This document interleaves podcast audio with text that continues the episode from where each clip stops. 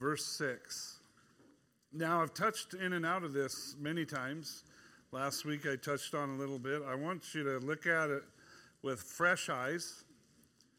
It's just a verse I felt like we needed to go back and look at it again.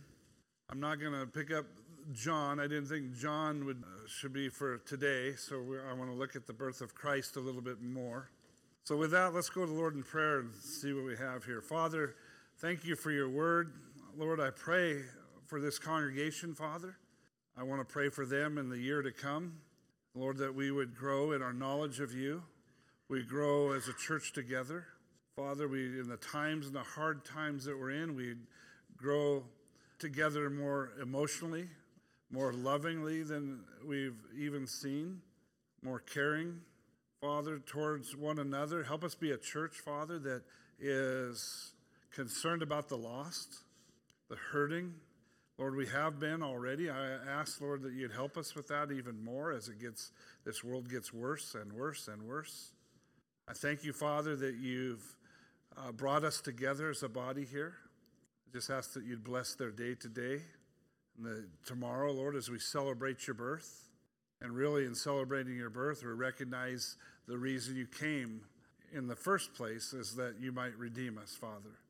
I pray that everybody within that can hear my voice, Father, whether it's here or online this morning, that they have a relationship with the Lord Jesus Christ, that they know you as their Savior, as their, as their Lord, Father, that, Lord, there will just be a great rejoicing in their homes.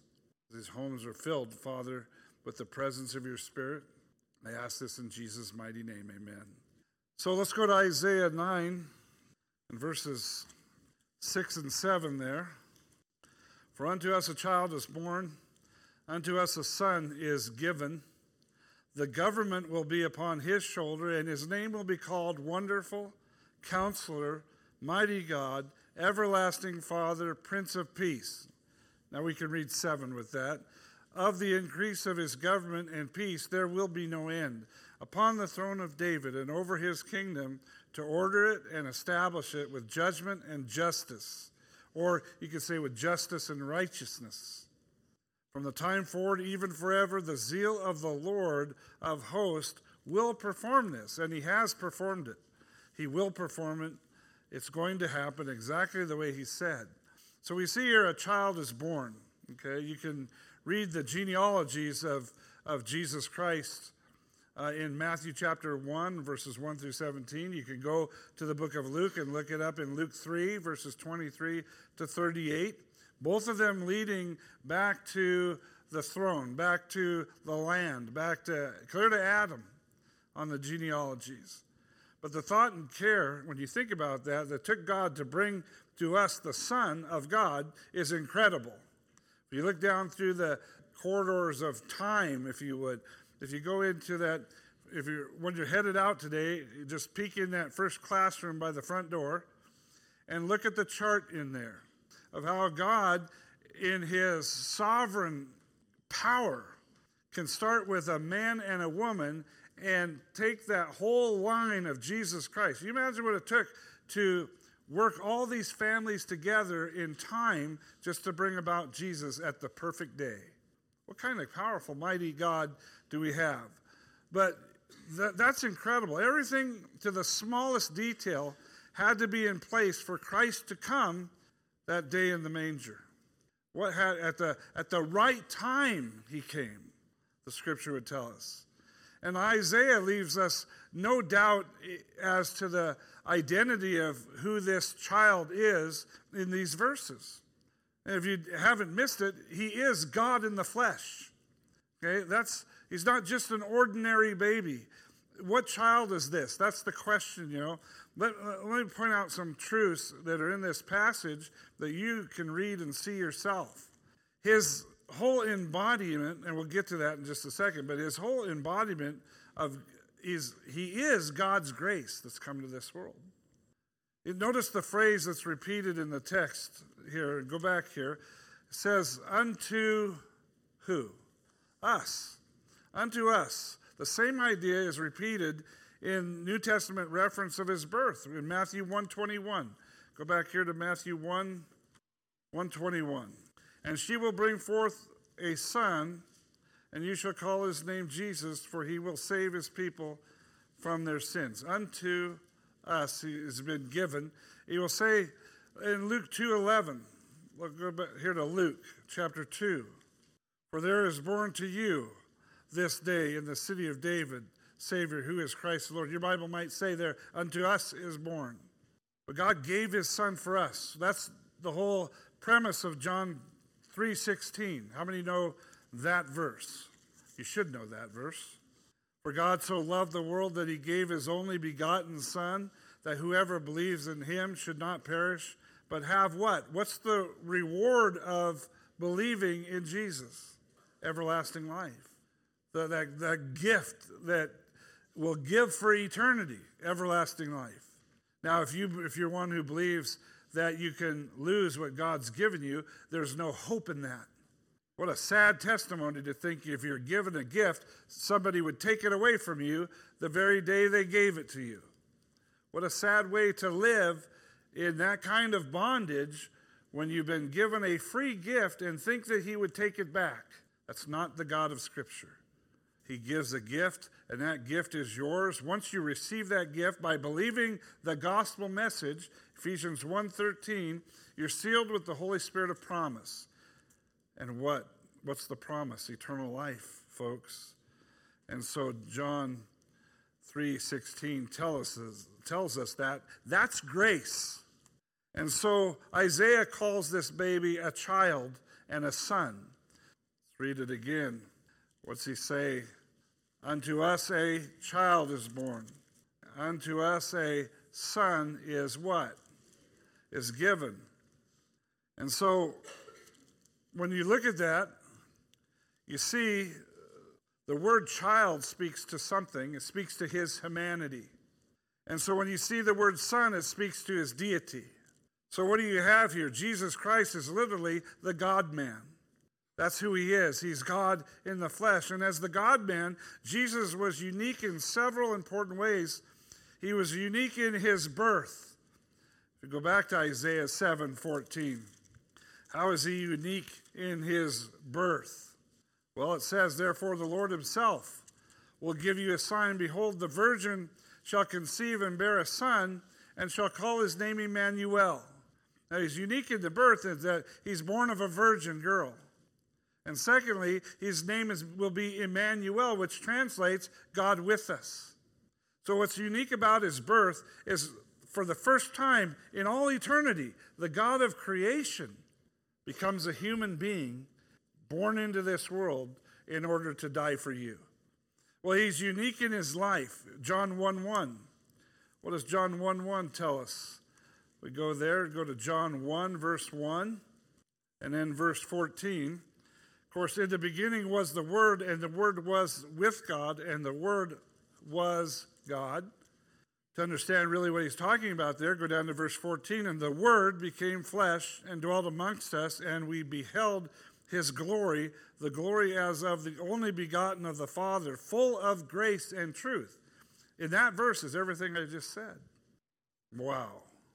And so if we looked at 1 Peter, Peter's account of this in 1 Peter chapter 2 verse 22, we would read let me read down it. For to this you were called because Christ also suffered for us, leaving us an example that you should follow in his step. If we're looking at his life, so he's he's literally the God man, and the God man Jesus was unique in his birth, but he's unique in his life when it says, who committed no sin, nor was deceit found in his mouth. Wow, his life. Why did he live a life with no sin? Well, he's God. But what was the intended purpose of doing so? So that you and I could live. So he came into this world to be born with the purpose of having no deceit found in him at all. No sin could be labeled or he could be made guilty of. So he was not just unique in his birth and his life and his death, or, or excuse me, he's also in his death. If you go to John chapter 10, think about somebody being unique in their death. And John 10, verse 18, no one takes it from me, talking about his life, but I lay it down of myself. I have power to lay it down, and I have power to take it again. This command I have received from my Father. He's unique in his birth, his life, and his death. What's unique about his death? He is Lord over that. He lays it down by himself, he picks himself up by himself. He can cause his death, he can raise himself from the grave. What an amazing God we have, right? So he's also unique in his resurrection. If you go to Matthew chapter 28 and verses 1 through 8. Now, after the Sabbath, at the first day of the week began to dawn, as the first day of the week began to dawn, Mary Magdalene and the other Mary came to see the tomb. And behold, there was a great earthquake, for an angel of the Lord ascended from heaven and came and rolled back the stone from the door and sat on it. His countenance was like lightning, and his clothing as white as snow. And the guards shook for fear of him, and he became like dead men. But the angel answered and said to the woman, Do not be afraid, for I know that you seek Jesus who was crucified. He's not here, for he is risen. And he said, Come, see the place where the Lord lay, and go quickly and tell his disciples that he is risen from the dead. And indeed, he is going before you into Galilee. There you will see him. Behold, I have told you. So they went quickly from the tomb with fear and great joy and ran to bring his disciples word.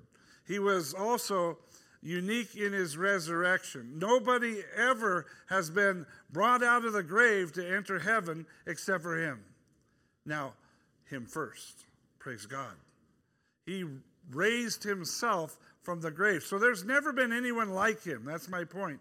And there never will be again, for he is a son that is given. Not just born, but given. Now let's look at that. For unto us a child is born, unto us a son is given. Let those words just sink in for a minute. I've talked about them, I probably bring this up every Christmas season, but especially I've even touched on it a little bit last week. So let it sink in your heart this morning that Jesus Christ, the Lord of all glory, was born, and he was born because of the reason he was given to you.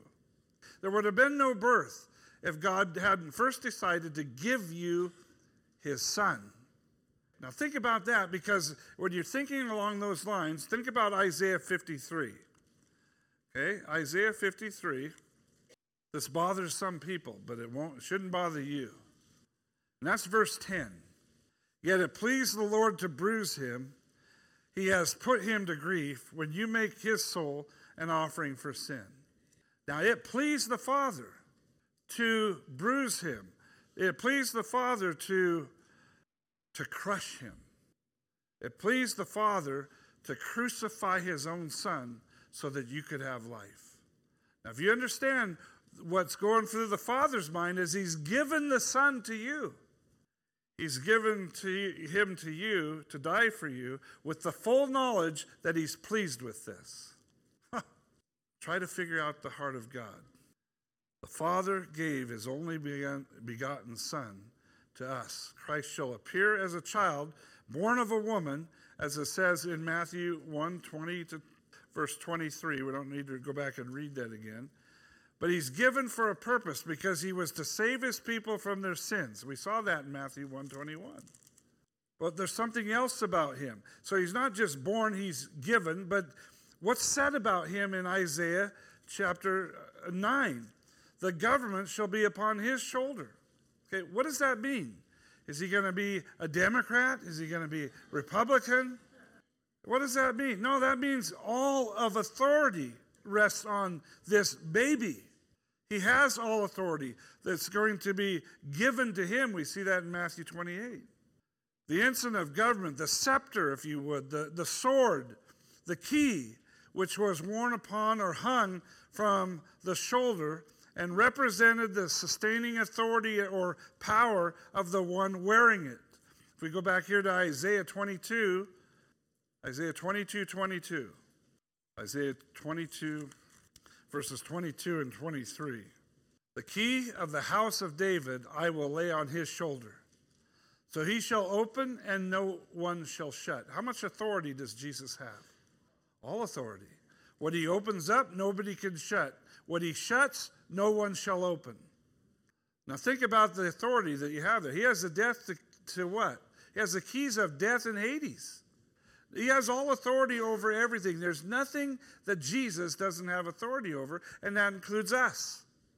We were brought into this world for His glory, for His purpose, not for our glory, not for our purpose. Everything in our life should be done to show that He is the one to be worshiped, not us. So yeah, the key of the house of David, I will lay on his shoulder. So he shall open and no one shall shut, and he shall shut and no one shall open. I will fasten him as a peg in a secure place, and he will become a glorious throne to his father's house. When it says, I will fasten him as a peg in a secure place, go read Psalm 2 and then figure out that what he has raised up as his king, what God has made as his priest, what God has brought into this world as the capital P prophet. He's prophet, priest, and king. He set a peg, and that, that one who has that has all authority, and he'll never be moved out of that place. He's king forever, he's Lord forever. Now, we don't make him Lord, we don't make him king. You will submit to him as those, though, because he, he is that. It's pretty wise if you choose to do it with your life right now to bend your knee to him as he's King of kings and Lord of lords.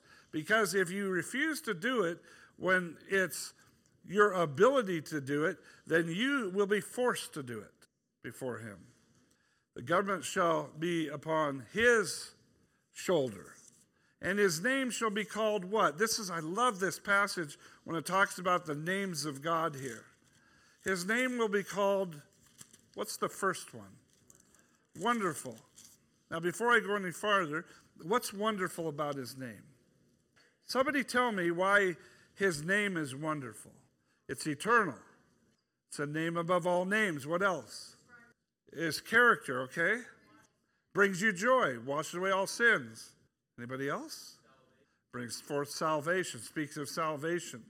His name shall be called wonderful. Wonderful in his in word and in works it's wonderful in his ways. You could say it those ways. He is wonderful. The word means, by the way, supernatural.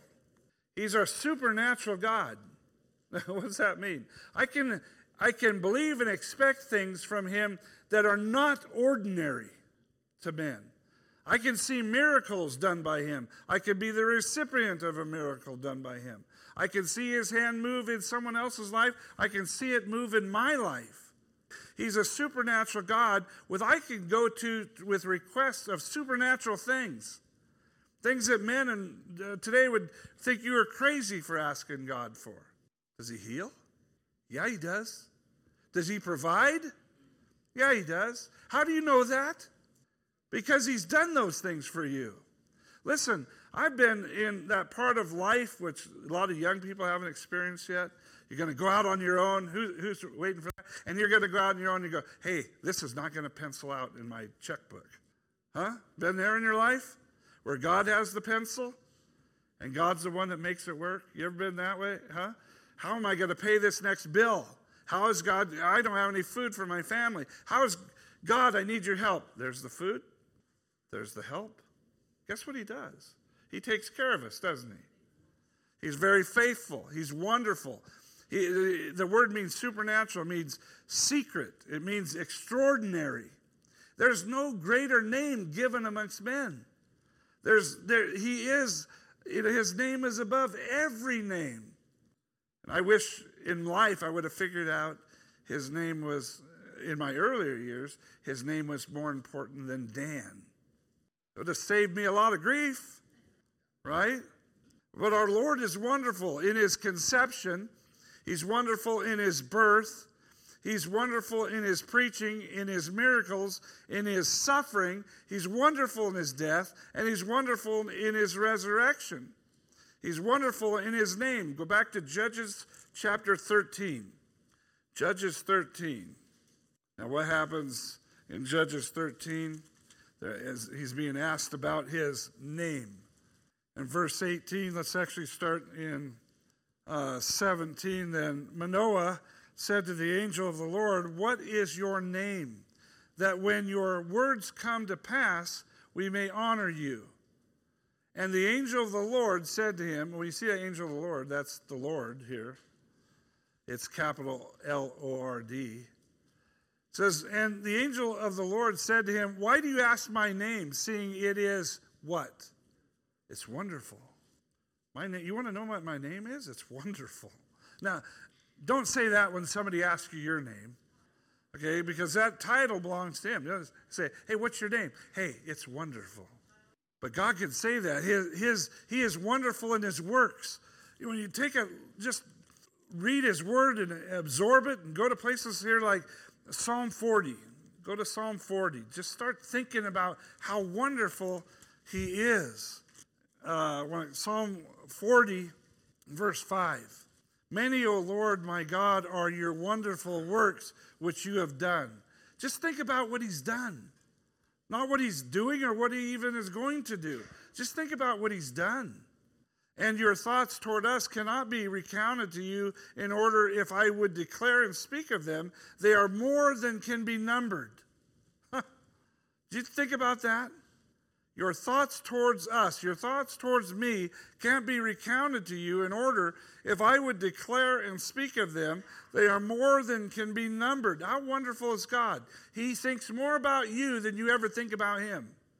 His name, He's thinking about you more than the time you put in to think about Him. And that can't be numbered. He's a wonderful God. Psalm 78, and verse 4. Again, we will not hide them from their we will not hide them from their children, telling to the generation to come the praises of the Lord and his strength and his wonderful works that he has done. You, what, what are you ready to tell the next generation how wonderful God is? Are you ready to tell your children's children's children that this is what God did in my life? This is what he did in those times I was in doubt or I, was hurting. Let me tell you what my God did. Can you imagine the effect that would have on the generation to come? I think part of the problem is the, the, the we're facing right now in our nation and the world is the Christians that should have been speaking haven't been speaking. And so we need to start telling this next generation what my God has done. Now, you wouldn't think of him, if you don't give him the time of day, you can't tell the next generation how wonderful he is. So it's going to involve time with you in worship of him and, and getting in prayer with him and studying his word and those type of things. But he is, as it was saying, let me give you one more. Uh, Psalm 107, verse 8. Psalm 107 verse 8. And we see here it says, Oh, that men would give thanks to the Lord for his goodness and for his wonderful works to the children of men. Oh, that we would just thank him for the, how wonderful he is. So, this name points out the truth that there is nothing common about Jesus. Uh, he is so far beyond our level of comprehension that we can never figure him out. We, we won't completely understand the things because he doesn't tell us everything. There are things we don't understand about him, yet he can be known by a little child. He's so deep we can't get to the end of him, but a child can understand him. Is that a wonderful God? He's also counselor. That word means he's, he's there to advise, he's to counsel. He gives purpose, he devises a plan. It refers to his role as a, as the leader and the guiding force of the church, or, or the guiding force of our life.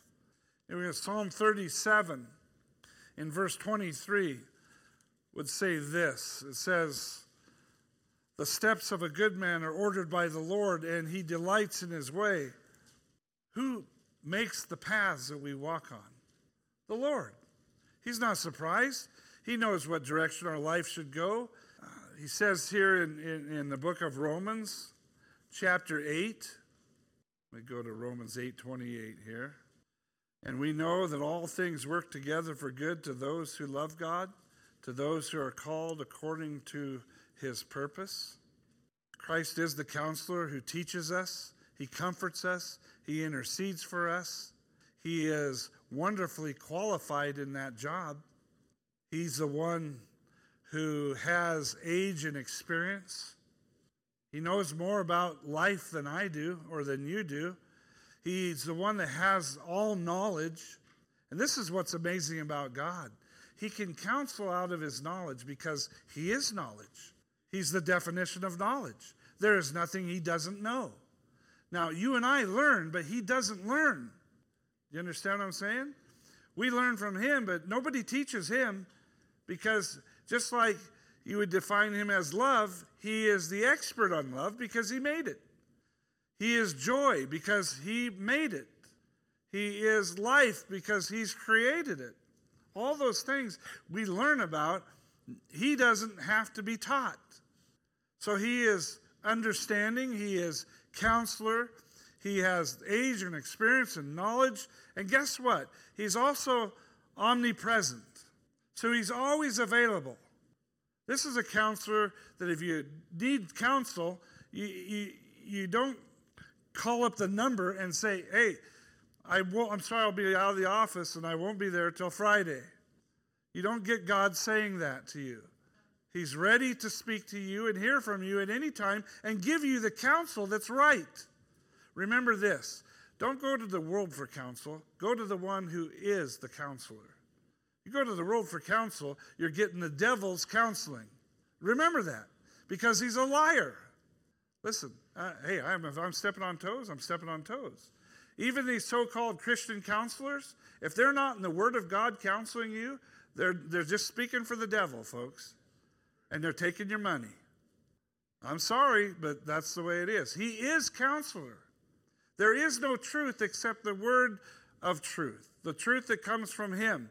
So he counsels with truth. Every other, every other person that does not counsel with the word of God is counseling out of lies. You say, oh, I hate you for saying that. That's the fact. He is mighty, not just counselor. He's, oh, by the way, he always gives perfect advice.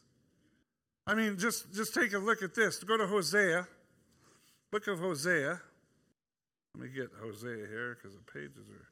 So, Hosea 14 and verse 9. Who is wise? Let him understand these things. Who is prudent?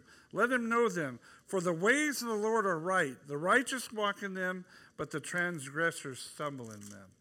So if you want counsel, go to the place that the counsel will be what? Right.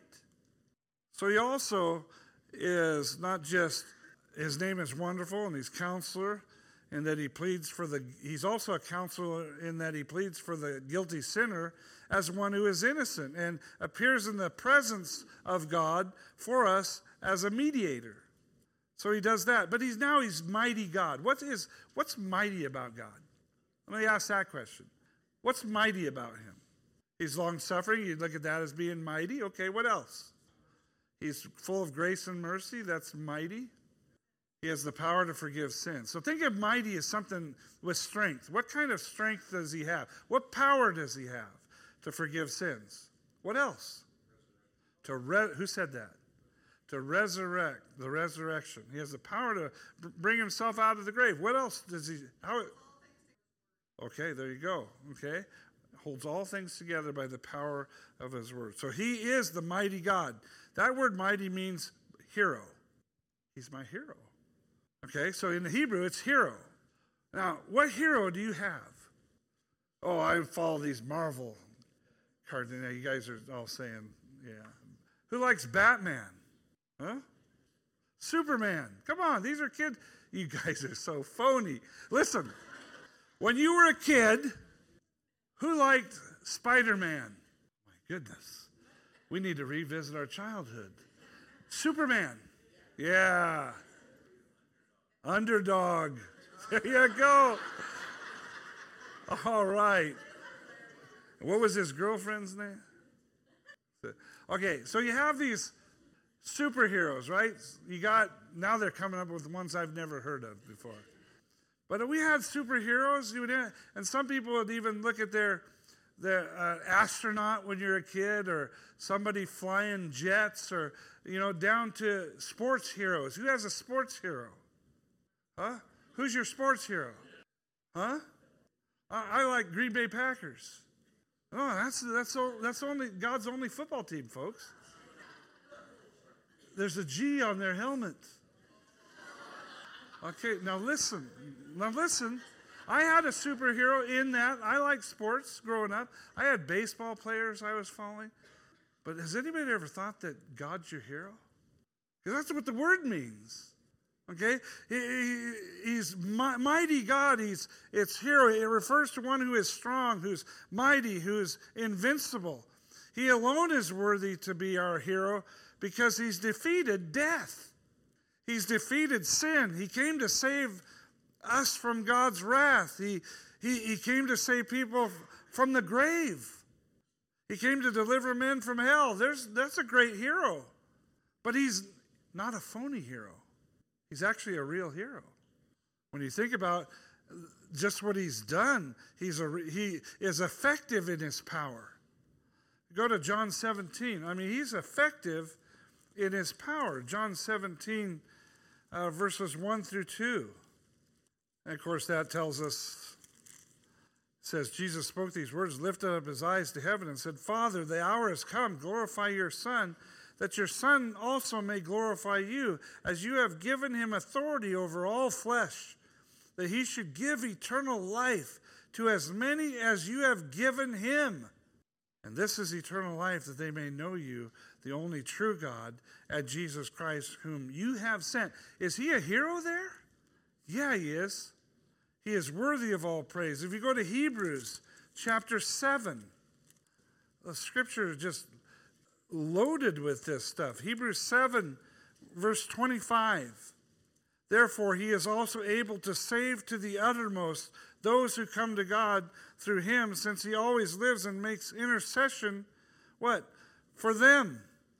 Now, that's amazing because he's able to completely save us forever. That's what that means. what a hero. If I want a superhero, I want somebody who can save me out of my sin and not just save me for a week, but save me forever. And then I love how it says that. You know, he, we're saved to the uttermost, those who come to God through him, since he always lives to make intercession for them. Now, he's not just uh, wonderful or counselor or mighty God. He's the everlasting Father. You know, everlasting Father. He's the everlasting. He is the great I am. He's our Father. The word means He's the one who produces it, He's the one that generates it. He's the everlasting Father. He, our, our eternal life is produced only by Him and it's kept together by Him. He is our source he brought us into being and He sustains our lives by His power. He fulfills the role uh, as our Father. Now, think about this. He, as our Father, by He supports us. Okay, I won't go through the scriptures on this, but He supports us, He sustains us, He comforts us, He provides for us. Everything a father would do, hundred times more. But He's our everlasting Father. Now, simple by looking at that term. When does he ever stop being your father? Never. Why? Whose choice is that? I'm a Christian. I have choice. I do have choice. But his choice is here. He's decided to be your everlasting father. He's committed himself to his own promise. He's bound himself to his own promise. What's his promise? I will be your everlasting father. I'll never leave you. I'll never forsake you. All that's true. Now, he's the Prince of Peace. Okay? Prince of Peace. He will rule his kingdom in peace. Now, how can he do this?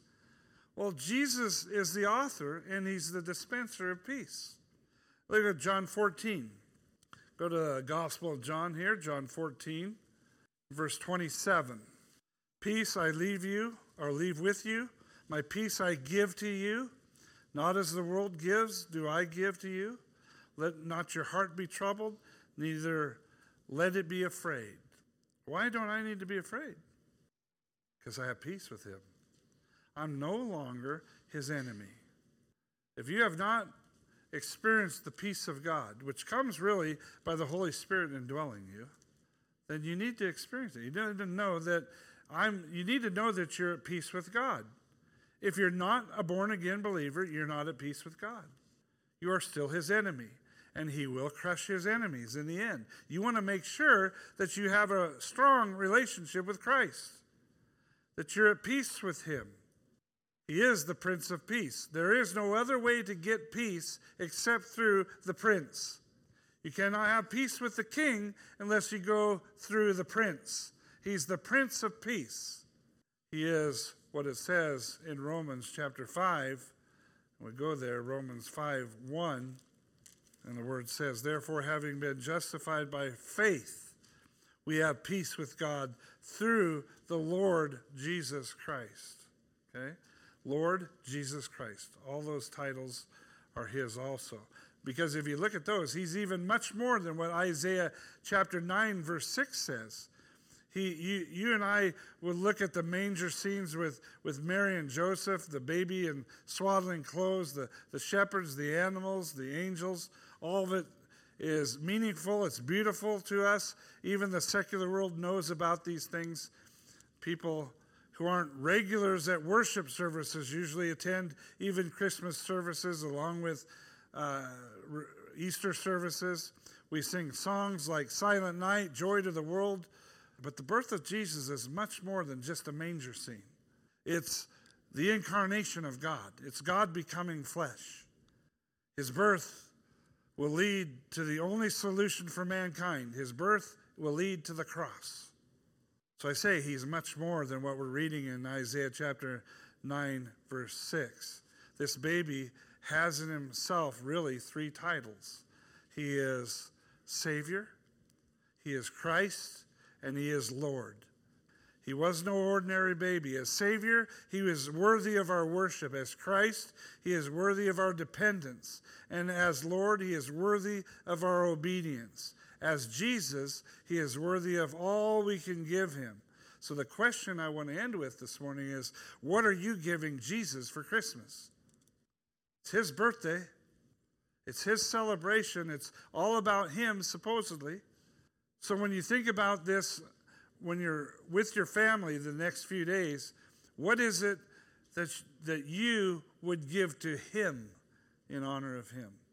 And if, let me tell you this if it's anything short of 100% of yourself, don't wrap it. Let's pray. Father God, you are worthy of all praise. And I just want to be thankful this morning in recognizing of what that passage has told us, Father, that you, your name is wonderful. You're mighty in your counsel. You're mighty God. You are the everlasting Father. You're the Prince of Peace. And I want to thank you, Father, that all authority has been given to the Son. Thank you, Jesus, for everything you've done to redeem us. In Jesus' name, amen.